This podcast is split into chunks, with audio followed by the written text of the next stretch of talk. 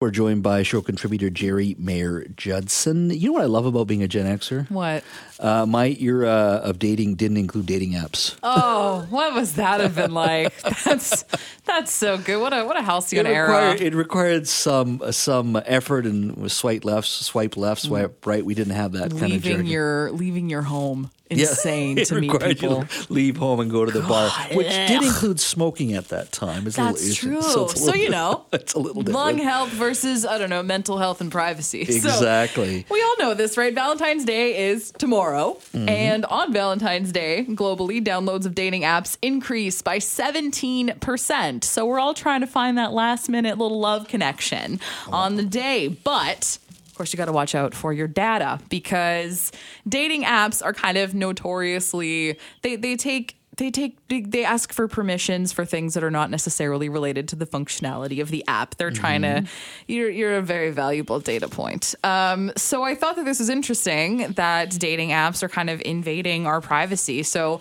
um, I talked with Adrianus Warmenhoven. He is on the security advisory board at NordVPN, and I asked him about the balance between necessary data and unnecessary data that these dating apps collect.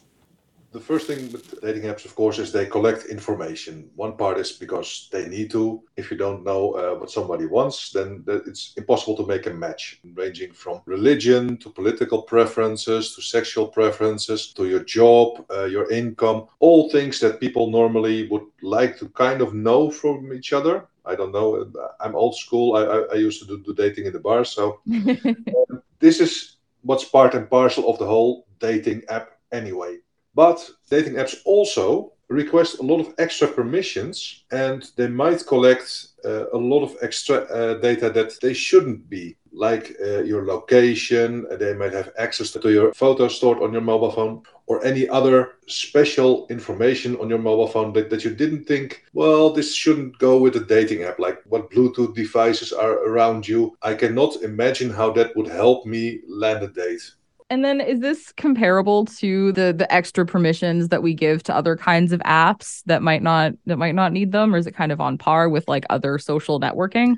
it, it- it's quite high, but so, social networking that you just mentioned is actually the, the number one in, in, in data grabbing. They kind of pr- try to get all the permissions. Um, that's not entirely true. I'm, I'm exaggerating a bit, but they will ask uh, for so many extra permissions where we have no idea why they should be there, like biometric data and out of app activities and, and, and all of those kind of things. So how do I protect my privacy when I'm out there on these apps looking for looking for love? Yeah, there's actually two uh, uh, ways. The first one is really coarse, but it's something you actually should do anyway with, with all of your apps. In your quick settings, you can usually switch off location, uh, GPS. You can switch off Bluetooth, those kind of device features. So when you switch off the feature, the app cannot use it anyway. So this is a really coarse way if you don't know what all of your apps uh, on, on your mobile device are doing.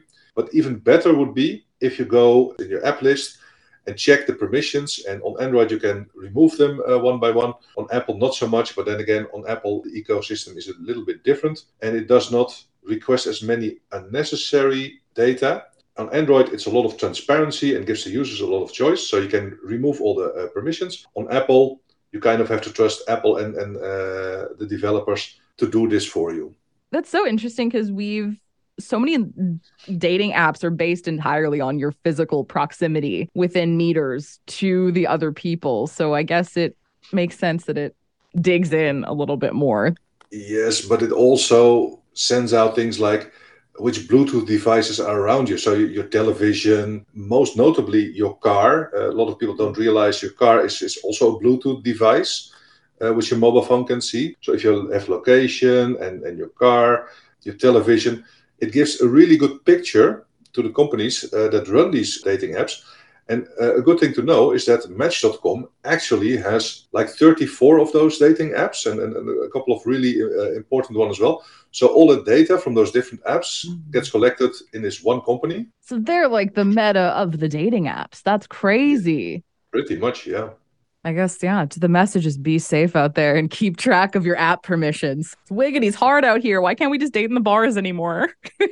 To be honest, I think, but this is my personal opinion, I think in, in about four or five years, it will be the only way because we now got all this voice cloning and Oh deep yeah. faking. And so, uh, but this is a bit away from the app permissions. But yeah, I, I think in a, in a couple of years, you cannot trust a video call anymore and really have to go out and, and, and see people and talk to them again. Actually, having to talk to people. Ugh. Back to the Future. Back to the Future. I, but you know what? He's right, though. Right? Yeah. If you think about all the AI out there and the video cloning that's going to be out there, you don't know what you're going to get, right? Like we heard about that scam that uh, someone attended a whole conference call, a video conference call, when none of the participants were real. So yeah, and then they got scammed out of money. Like that is insane. So you know, got to keep your keep your wits about you and make sure that you know why does Tinder need to know where your car is? So just make sure that uh, yeah, watch what app permissions you give to those dating apps if you if you're part of the 17 percent that's going to download them tomorrow. This Valentine's Day, kids, be safe out there. Be That's a- safe out there and also in your phone. For most of us, crime is something we see on the news. We never think it could happen to us until it does. Loved ones are gone, and for the survivors, the scars will never heal. I'm Nancy Hixt, a senior crime reporter for Global News.